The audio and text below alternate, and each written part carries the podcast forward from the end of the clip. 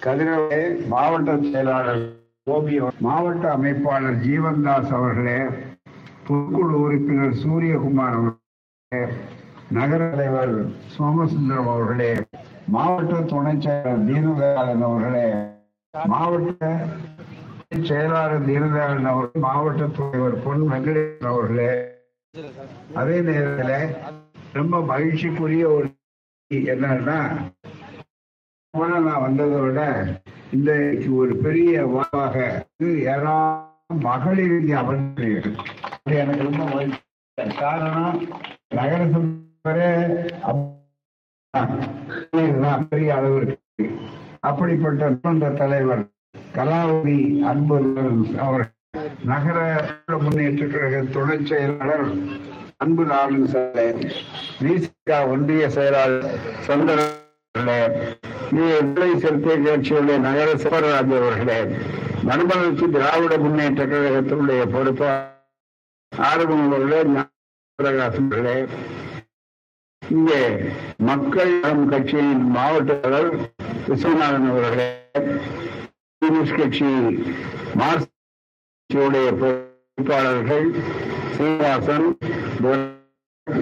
Venkatesh ST ST union சார்ந்த இறந்தராவ் கலைஞர் நகினே தலித் மொழியைச் சேர்ந்த தோழர் சி. மோகன் அவர்களே மனிதநேய மக்கள் கட்சியை சார்ந்த மகமது அலி அவர்களே விடுதலை சிறுத்தை கட்சியினுடைய பொறுப்பாளர் பெருமாள் பாக்கியராஜ் கதிர்வேல் நாகராஜ் நண்பர்களே நண்பரை கூற இருக்கக்கூடிய பெரியா அவர்களே தார்களே நண்பர் இருக்கும் அன்பான எனக்கு முன்னாடி பேசிய நம்முடைய பிரச்சார செயலாளர்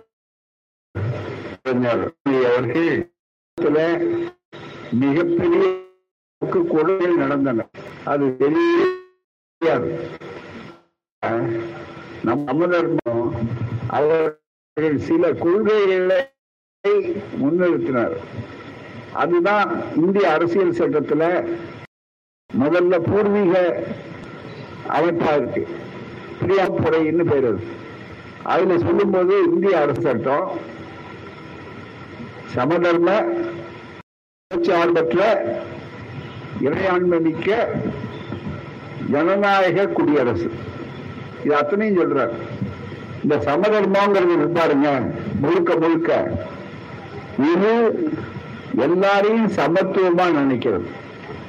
நம்ம நாடு சுதந்திர நாடுன்னு இப்ப பேரு. நாட்டுக்கு அரசியல் சுதந்திரம் கிடைச்சிருக்கலாம் ஆனா சமுதாயத்துல எல்லோரும் சமத்துவம்னு சொல்லக்கூடிய தத்துவத்துக்கு இடம் உண்டா?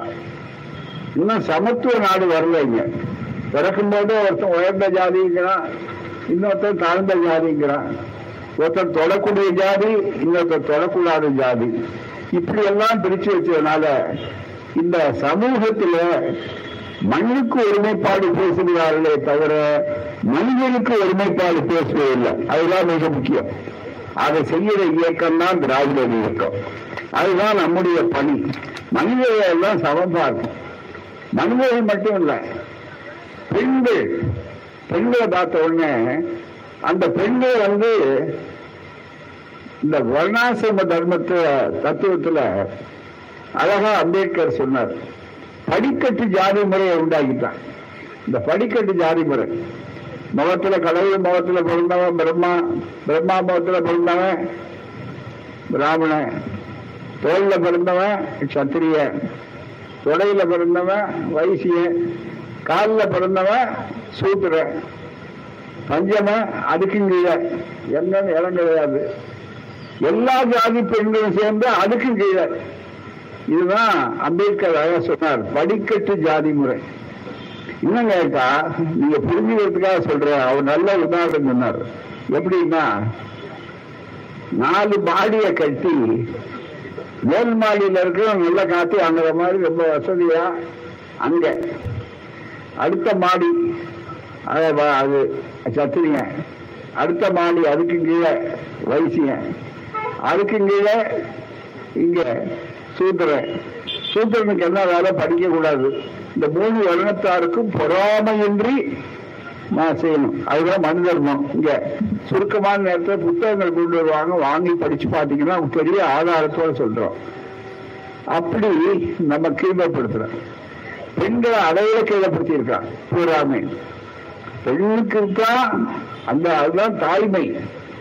அவர்களே கூட சொந்த தாய பெண் குழந்தையவே இந்த நாட்டில் வடநாட்டிலையும் மற்ற இடங்கள்ல பாத்தீங்கன்னா உங்களுக்கு ஆச்சரியமா இருக்கும். இந்த சனாதன தத்துவம் தர்மம் அப்படிங்கிற பேர்ல வெள்ளைக்காரன் வந்த நேரத்தில் ஒரு சட்டம் போட்டான். ரொம்ப பேருக்கு தெரியாது. என்ன அந்த சட்டம்னா காசியில கங்கை நதியில பெண் குழந்தை பிறந்தா பெண் குழந்தைய பிறந்த குழந்தைய கா- கா- கங்கையில கொண்டு போய் நினைச்சு விட்டுருவான் மூழ்கி அதை சாகடிப்பான். இது சாதாரணமா நடந்தது. எப்ப? நூத்தி ஐம்பது வருஷத்துக்கு முன்னால வெள்ளக்காரன் வந்திருக்கிறதுக்கு முன்னாலே தொடர்ச்சியா இருந்தது வங்காளத்துல பெண் குழந்தைய கழுத்தை முறிச்சு போட்டு பயிர் நல்லா வள விளையோடு சொன்னாங்க. எவ்வளவு மனிதநேயமற்ற கொடுமை பாருங்க. இது அத்தனையும் அவன் வந்து வெள்ளக்காரன் வந்தப்ப சடை போட்டான். அப்புறம் தான் பெண் குழந்தை வந்தது. இன்னும் கூட பாத்தீங்கன்னா தாய்ப்பாலுக்கு பதிலா இன்னைக்கும் என்ன வாக்கா? பா- பால் கொடுக்குறான் கல்வி பால் கொடுக்குறான். என்ன பொம்பளை பிள்ளையான்னு பொம்பளை பிள்ளையா? அது என்ன ஆம்பளை வரும்போது அவன் பெரிய நோட்டை எடுத்துட்டு வர்ற மாதிரியும் பொம்பளை பிள்ளை வரும்போது அதை கடன் பிளான்சரி நோட்டு வாங்கிட்டு வர்ற மாதிரியும் இந்த பெண்களை கொச்சப்படுத்தான். இதுதான் வர்ணாசிரம தர்மம் இதுதான் சனாதன தர்மம் சொல்லும்போது அதை எதிர்த்து அனைவரும் சமம். அனைவருக்கும் அனைத்து வர்ணமும் சொல்வதற்கு பிறந்த இயக்கம்தான் திராவிடர் இயக்கம். அதுதான் அதை இன்னைக்கு நடைமுறைப்படுத்துகிற ஒரு ஆட்சி தான் இந்தியாவுடைய ஒப்பற்ற போலியராக இருக்கக்கூடிய முத்துவேல் கருணாநிதி ஸ்டாலின் அவர்களுடைய ஆட்சி. இந்தியாவில் இந்த ஆட்சி தான் பெண்களுக்கு ரொம்ப நேரம் என்னால பேச முடியாது. காரணம் நேரம் இல்ல. பத்து மணிக்கு முடிஞ்சவம்பாங்க இன்னும் ஒரு அரை மணி நேரம் தான் பேச முடியும். தயவு செய்து நீங்க நல்லா யோசிச்சு பாருங்க. இன்னைக்கு நீங்க நாற்காலில் உட்கார்ந்துருக்கீங்க. இந்த அரக்கோணத்துக்கே நகரசபை தலைவரா உட்கார்ந்துருக்காங்க. பூராமே அதுவும் எப்படி இருக்கு இந்தியாவில் வேற எந்த மாநிலத்திலையும் இருக்காரு. பெண்கள் வந்திருக்காங்க அங்க ஆனா வித்தியாசம் இருக்கு. என்ன வித்தியாசம்? நூத்துக்கு பெண்களுடைய ஜனத்தொகை எல்லாம் ஐம்பது. இந்த ஐம்பது சதவிகிதம். அது சரியா இருக்கும். ஒண்ணு ரெண்டு முன்ன பின்ன இருக்கும். கூடாம இந்த ஐம்பது சதவீதம் இருக்கிற இடத்துல உள்ளாட்சி தேர்தல் வந்தது இப்போ. கொஞ்ச நாளைக்கு முன்னால. பஞ்சாயத்து தேர்தல் எல்லாம் பார்த்தீங்க. இதுல போராடாமைய.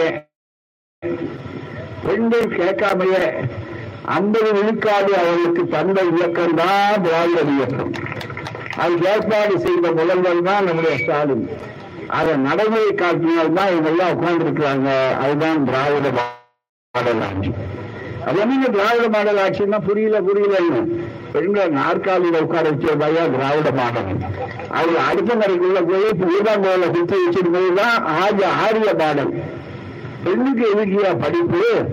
பொம்பளைக்கு வரலாமா? பொம்பளை படிச்சுட்டா அப்புறம் என்ன ஆகுது அப்படின்னு இருப்பாங்க இன்னும் சில பேரு என்ன சொல்றாங்கன்னா சரிங்க இதெல்லாம் செய்யறாங்க.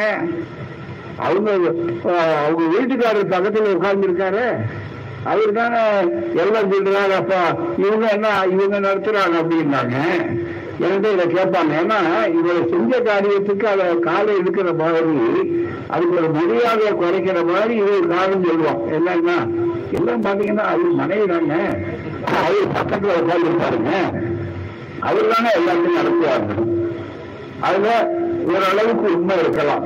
நான் மறுக்கல ஆனா முதல் முதல்ல அவங்க வரும்போது ஒரு பயிற்சியாளராக வர்றாங்க ஏற்கனவே பயிற்சி பெற்றவர் இருக்கார் பாருங்க. அவங்களுக்கு வழிகாட்டுறதுல தப்பு இல்லை. போராடி. அவங்களே கொஞ்சம் முதல்ல அறிமுகமாகிற வரையில இருப்பாங்க. ஒரு கூட்டம் போட்டு ரெண்டு கூட்டம் போட்டு முனிசிபாலிட்டியில மூணாவது கூட்டம் போட்டா நானே பார்த்துக்கிறேங்க நீங்க வீட்டு வேலையை பாருங்கன்னு சொல்லக்கூடிய தைரியம் தானா வந்துருமே ஒன்றும் பிரச்சனையே இல்லையே. எவ்வளவு காலத்துக்கு ஒரு கூடவே இருப்பாரு? இல்ல பக்கத்தில் போகும்போது கூட அப்படிதான்.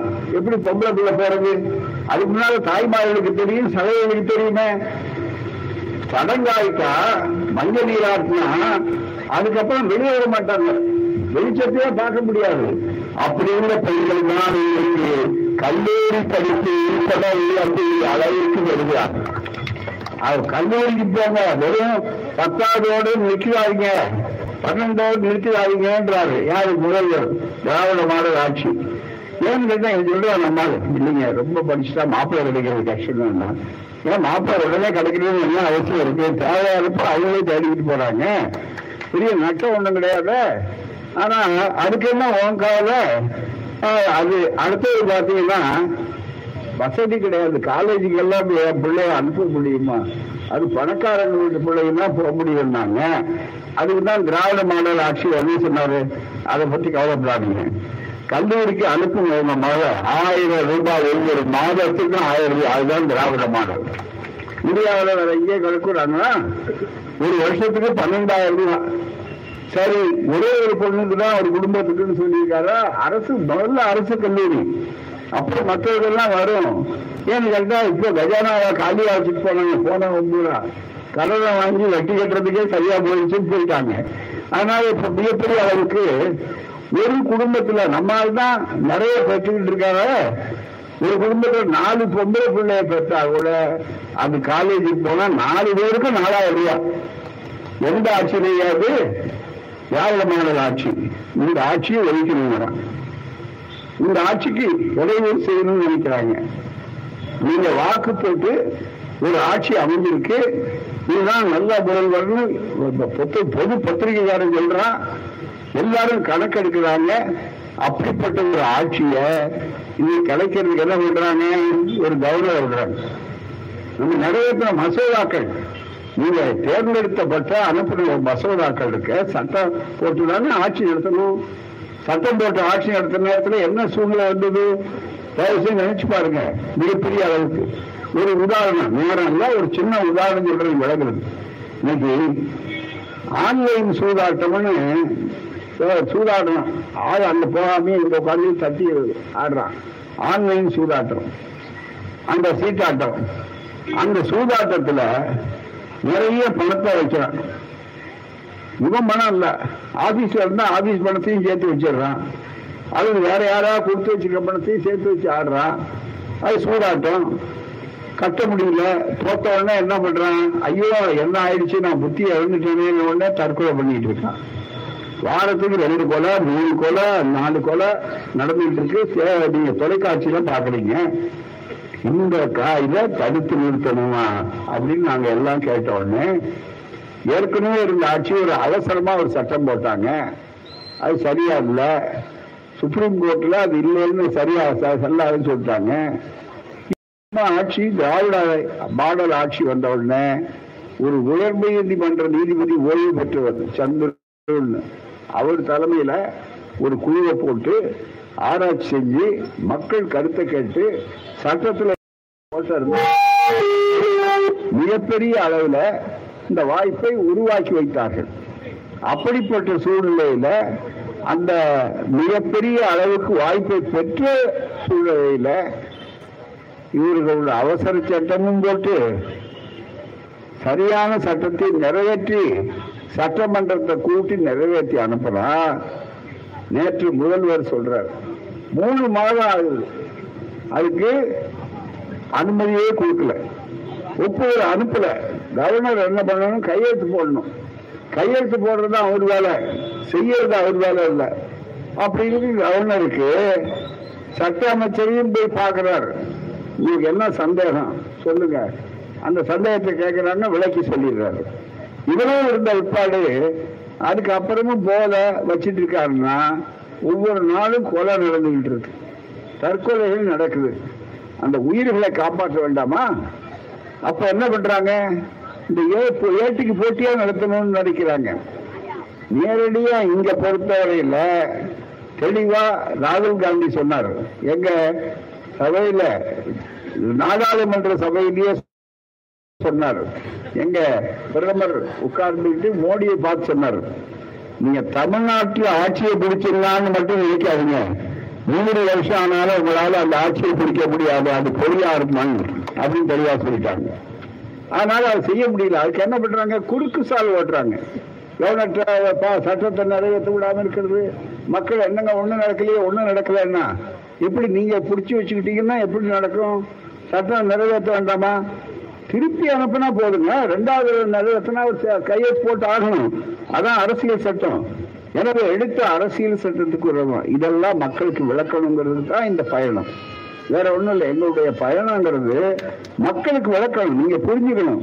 நீங்க ஒவ்வொன்று நீங்கன்னு நினைக்கலாம்? சாதாரண மக்கள். என்னங்க?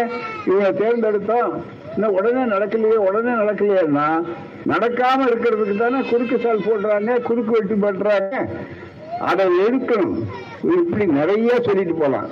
இன்னைக்கு மிகப்பெரிய பிரச்சனை என்ன? பெண்களுக்கு விலைவாசி ஏற்றம் அதே நேரத்தில் இங்க யார் ஜெயிச்சிருக்காங்க? இந்த ஆட்சியில மோடி ஆட்சியில. பாஞ்சு லட்சம் ரூபா வந்து எல்லார் கணக்குலையும் போடுறேன்னார. உங்க கணக்குல வந்துதா? ஒரு ரூபா வந்துதா? மிக முக்கியமா? நீங்க கவலைப்படாதீங்க. எப்ப ஒன்பது வருஷத்துக்கு முன்னால சொன்னாரு. பாஞ்சு லட்சம் வரும். ரெண்டு கோடி பேருக்கு வேலை வரும் அப்படின்னாரு. ரெண்டு கோடி பேருக்கு இந்தியாவில் வேலை வந்தா பதினெட்டு கோடி இன்னைக்கு வந்திருக்கணும். இந்த ஒன்பது மாசத்துல. என்ன வேலை வந்தது? யார் பெருத்தாங்க? கொரோனா வந்தது. கை தட்டினா போகணும்னாரு முதல்ல எல்லாம் ரொம்ப கை தட்டி அழுத்துதா அதுக்கப்புறம் தான் அதிகமாச்சு. ரெண்டாவது வந்து புது கொரோனா வந்தது கை தட்டின பிற்பாடு. அதுதான் வேடிக்கை. சரி அதெல்லாம் தாண்டியாச்சு. அந்த நெருக்கடியில தொழிற்சாலை இயங்கலை கடவுளே போட்டி வச்சிருந்தாயா? கோயிலே மூடிட்டான். யாரு எல்லாம் உள்ள கடவுளே கொரோனாவுக்கு பயந்துட்டு இருக்காரு? அது எல்லாத்தையும் மூடிட்டான் திறக்கல.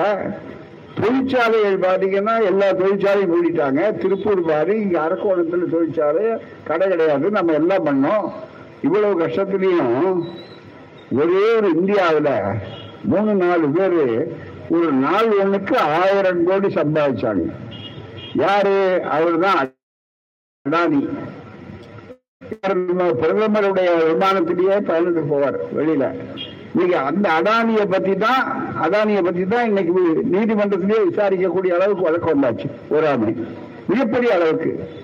வேலை வாய்ப்புனா எல்லா விமான நிலையம் லாபத்தில் நடந்தா அதெல்லாம் அவர்கிட்ட இன்னொன்னு அம்பானிக்கு கொடுப்பாங்க. இன்னொன்னு டாட்டாவுக்கு குறைஞ்ச விலை கொடுப்பாங்க. இவங்கெல்லாம் தான் ஏழைகளுக்கு நான் சொல்றேன்.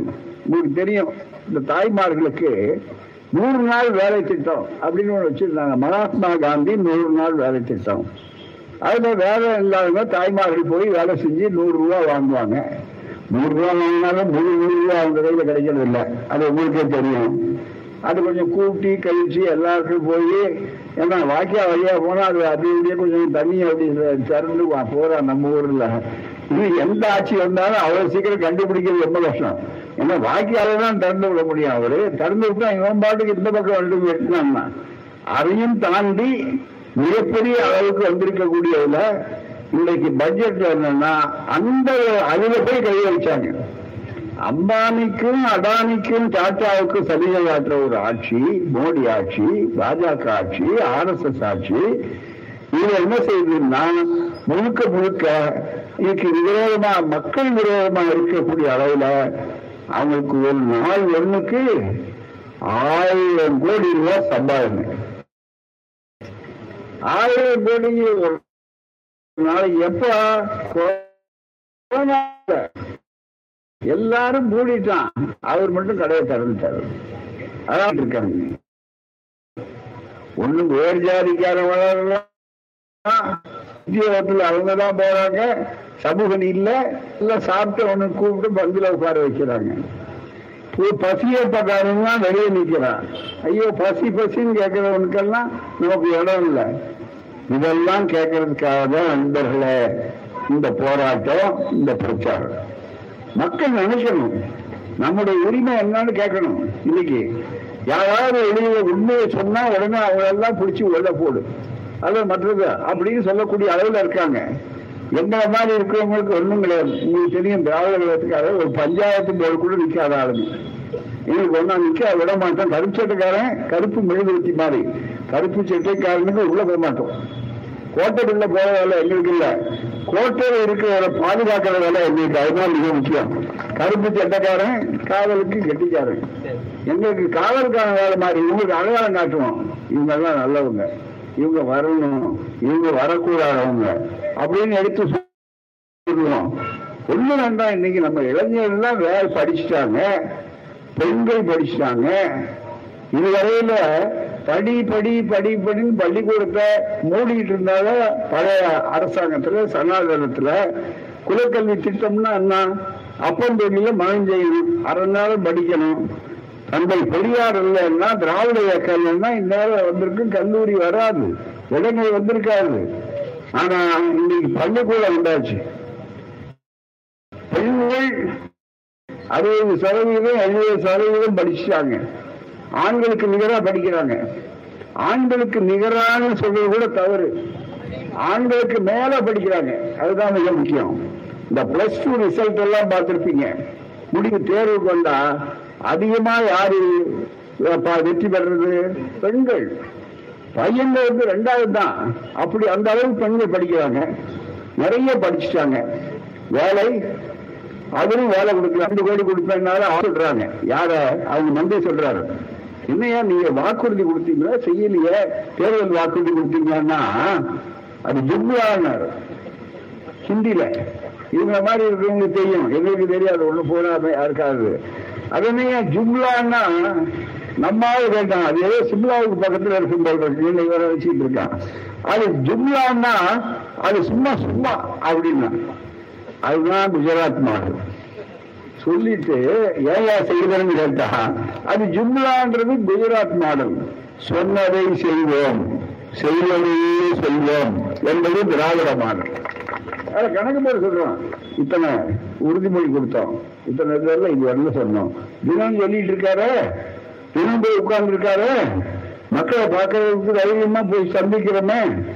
இப்ப அந்த வாய்ப்புகளை வேலை வாய்ப்பு வருதுன்னு சொன்னா வேலை வாய்ப்பு அவர் கொடுக்கல. சரி நீங்க கொடுக்க வேண்டாம். ஏற்கனவே நாங்க இதையெல்லாம் யோசனை பண்ணி செஞ்சிருக்கோம் திராவிட மாடல் ஆட்சியில. அதுதான் சேது சமுதிர கால்வாய் திட்டம். இந்த சேது சமுதாய கால்வாய் திட்டம் இதை பத்தி நான் ரொம்ப நேரம் பேச முடியாது நேரம் இல்லை. ஏன்னா குறிப்பிட்ட நேரத்துக்குள்ள முடிக்கணுங்கிறதுனால இங்க பாருங்க. மூணு புத்தகம் இங்க இருக்கு. இந்த புத்தகம் ரொம்ப எளிமையான சின்ன சின்னதாக எல்லாரும் படிக்கணும். இதுல இந்த சேது சமுதிர கால்வாய் திட்டத்தை நிறைவேற்றணும்னு தான் இப்ப பெரிய இந்த போராட்டம் மக்களுக்கு தயார் பண்ணணும் தான் என்னுடைய பயணங்கள்ல ரொம்ப மிக முக்கியமானது. ஏன்னு கேட்டா நம்ம இளைஞர் இளைஞர்களுக்கு இருபால் இளைஞர்கள் முப்பால் இளைஞர்கள் படித்தவர்களுக்கெல்லாம் வேலை வாய்ப்புக்கு போய் நாம எங்கேயோ கதவை தட்ட வேண்டிய அவசியம் இல்லை.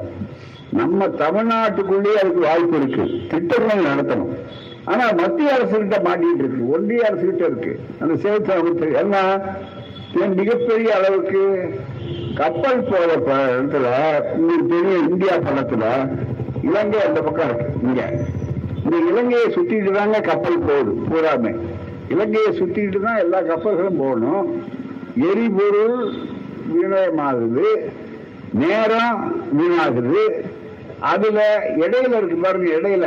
அது சேது சுதந்திர கால்வாய் திட்டத்தை ஆழப்படுத்தி அங்க கட்டினா சுயஸ் கால்வாய் மாதிரி தமிழன் கால்வாய் என்ற பெருமையோடு அங்க சேது சமுதிர கால்வாய் திட்டம் வந்தா ஆண்களுக்கு பெண்களுக்கு மகளிருக்கு அனைவருக்கும் வேலை வாய்ப்பு ஏராளமா கிடைக்கும். ஏராளமான தொழிற்சாலை வரும் ஒரு வளப்பகுதினா தொழிற்சாலைகள் நிறைய வரும். மிகப்பெரிய அளவுக்கு. இத யார் சொன்னது?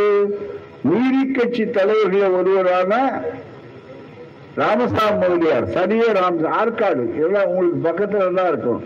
ஆற்காட்டு ராமசாமி முதலியார் அந்த காலத்துல. அவர் நூத்தி நூறு வருஷத்துக்கு முன்னாலேயே இதை பத்தி ஒரு அறிக்கை கொடுத்தாரு. இதை உடனே அண்ணா அவர்கள் மக்களுக்கு உலை விளக்கினார். பெரியார் மற்ற இந்த நம்ம தமிழ்நாடு திட்டங்கள் அப்படின்னு வந்தார். அப்ப அண்ணா எழுச்சி நாள் கொண்டாடணும்னு சொன்னார். கலைஞர் அதுக்கப்புறம் வந்தார். வந்த உடனே எப்படியாவது சேல் சந்தை திட்டத்தை நாம உருவாக்கி நடத்தி காட்டணும் அப்படிங்கிற உறுதி எடுத்துக்கொண்டு அந்த நேரத்துல ரெண்டாயிரத்தி ஐந்து அந்த காங்கிரஸோட கூட்டு சேர்ந்த நேரத்துல நீங்கள் வாக்களித்தீர்கள். ஏராளமான பேர்கள் திமுகவும் வெற்றி பெற்றது. எல்லாரும் சேர்ந்து ஆட்சி அமைச்சாங்க. அதுதான் ஐக்கிய முற்போக்கு கூட்டணி யூபிஏ என்பது.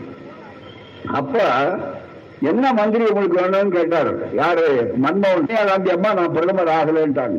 உடனே இவர் வந்தார். என்ன வேணும்னு கேட்டார்? கலைஞர் சொன்னாரு எங்களுக்கு வேற ஒண்ணும் இல்லை. கப்பல் துறையை நாங்கள் எங்களுக்கு கொடுங்க. காரணம் சேவை சென்ற கால்வாய் திட்டத்தை நிறைவேற்றணும். அது நிறைவேற்றினா எங்க பிள்ளைகளுக்கு வேலை வாய்ப்பு இந்தியாவுக்கே பெருமை. தென்கிழக்கு ஆசியாவுக்கே பெருமை. இந்தியாவுக்கும் பெருமை. பாதுகாப்பும் இருக்கும் வெளிநாட்டுக்காரன் உள்ள நுழைய முடியாது. அங்க பாதுகாப்பு இருக்கு. அமெரிக்காக்காரன் உள்ள நுழையிறான் சீனாக்காரன் உள்ள நுழையிறான் எல்லாம் பயமுறுத்திட்டு இருக்காங்க. அதுக்கெல்லாம் இடமே வாய்ப்பு இருக்காது. உங்க நாட்டுக்கும் பாதுகாப்பு இருக்கும். எங்க வீட்டுக்கும் தேவையை நிறைவேற்றக்கூடிய அளவுக்கு இருக்கும். ஆகவே அதை செய்யணும்னு சொல்லி அந்த திட்டத்தை ஏற்பாடு செய்தார் பணம் எங்க போறதுன்னு கேட்டாங்க. பாலு டி ஆர் பாலுவை கப்பல்துறை அமைச்சராக இருந்த ஒரு பொறியாளர் உடனே சேது சமுத்திரம் நிதி கார்பரேஷன் அப்படின்னு ரெண்டாயிரம் கோடிக்கு படத்தை தயார் பண்ணி வேலையெல்லாம் ஆரம்பிச்சு வேக வேகமா நடந்து அந்த வேலை முடிய போற நேரத்துல நல்லா நினைச்சு பாருங்க ஒரு பெரிய பாலம் கட்டுறோம். அதெல்லாம் முடிய போற நேரத்தில் கடைசியா என்ன ஆச்சு வெறும் இருபத்தி மூணு கிலோமீட்டர் தாங்க. அதாவது இங்க இருந்து நீங்க திருவள்ளூர் போனா முப்பது கிலோமீட்டர் அங்க தான் வர்றேன் நான். அது வெறும் இருபத்தி மூணு கிலோமீட்டர் தான் பாக்கி. அங்க வெட்டிக்கிட்டே வர்றாங்க. வேலை முடிய போகுது. ஆனா அங்க பாறைகள் இருந்தது. சுண்ணாம்பு பாறைகள் பவள பாறைகள் அதை வெட்டுறாங்க. அது முடிய போகுது. ரெண்டாயிரத்தி எட்டுல ரெண்டாயிரத்தி ஒன்பதுல பொது தேர்தல் வருது. அடுத்த வருஷம் பொது தேர்தல் வர்ற மாதிரி வருது. உடனே அப்ப மூன்று பார்ப்பனர்கள் திட்டமிட்டார் ஒண்ணு ஜெயலலிதா அம்மையார் இன்னொன்னு சோ ராமசாமி இன்னொன்னு சுப்பிரமணிய சாமி. நேரா இதை எப்படி தடுக்கிறது அப்படின்னா சரி எல்லாம் முடிஞ்சு போனா அப்புறம் பெருமை அவங்களுக்குள்ள வரும். கலைஞருக்குள்ள பெருமை காங்கிரஸுக்கு இல்ல பெருமை அதே மாதிரி மன்மோகன் சிங் இல்ல பெருமை ஆகவே இதை எப்படி தடுக்கிறது அப்படிங்கிற எண்ணத்துக்கு வந்தாங்க. வந்த உடனே அவர்கள் செஞ்ச மிகப்பெரிய செயல் என்ன அப்படின்னா கோர்ட்டுக்கு போய் உச்ச நீதிமன்றத்தில் ஒரு வழக்கு போட்டாங்க. இது ராமன் பாலம். இது ராமர் கட்டின பாலம். இந்த பாலத்தை கை வைக்கூடாது புனிதம் புனிதம் பக்தி அப்படின்னு ஒரு புதுசாக ஒன்று கலப்பி விட்டான் உடனே கேட்டாங்க. கலைஞர் கேட்டாரு எல்லாரும் கேட்டாங்க அதிகாரிகள் கேட்டாங்க பத்திரிகையாளர் கேட்டாங்க. ஏன் ராமர் கட்டினதுங்கிறதுக்கு ஒரு ஆதாரம் வேணுமே? என்ன ஆதாரம் ஆதாரம்லாம் நீங்க நான் நம்புறோம் ராமர் கோயிலா? நாங்க நம்புறோம். நீதிபதியும் நம்பிக்கை இருக்கு. உடனே விட்டுருங்க அப்படின்னு சொல்லக்கூடிய அளவுக்கு. ஏற்கனவே பாபர் மசூதியை இடிச்ச கூட்டம் இருந்த மசூதியை இடிச்சா இல்லாத பாலத்தை இருக்கா இருக்கிறா சொல்லி இடிக்காதேங்கிறா மிகப்பெரிய அளவுக்கு வரக்கூடிய அளவுக்கு இவங்க வந்தாங்க. அதனுடைய காரணம் ஸ்டே கொடுத்தாங்க தடை ஆணை ஏன்னா உங்களுக்கு சுப்ரீம் கோர்ட் எப்படி இருக்குன்னு தெரியும் உங்களுக்கு.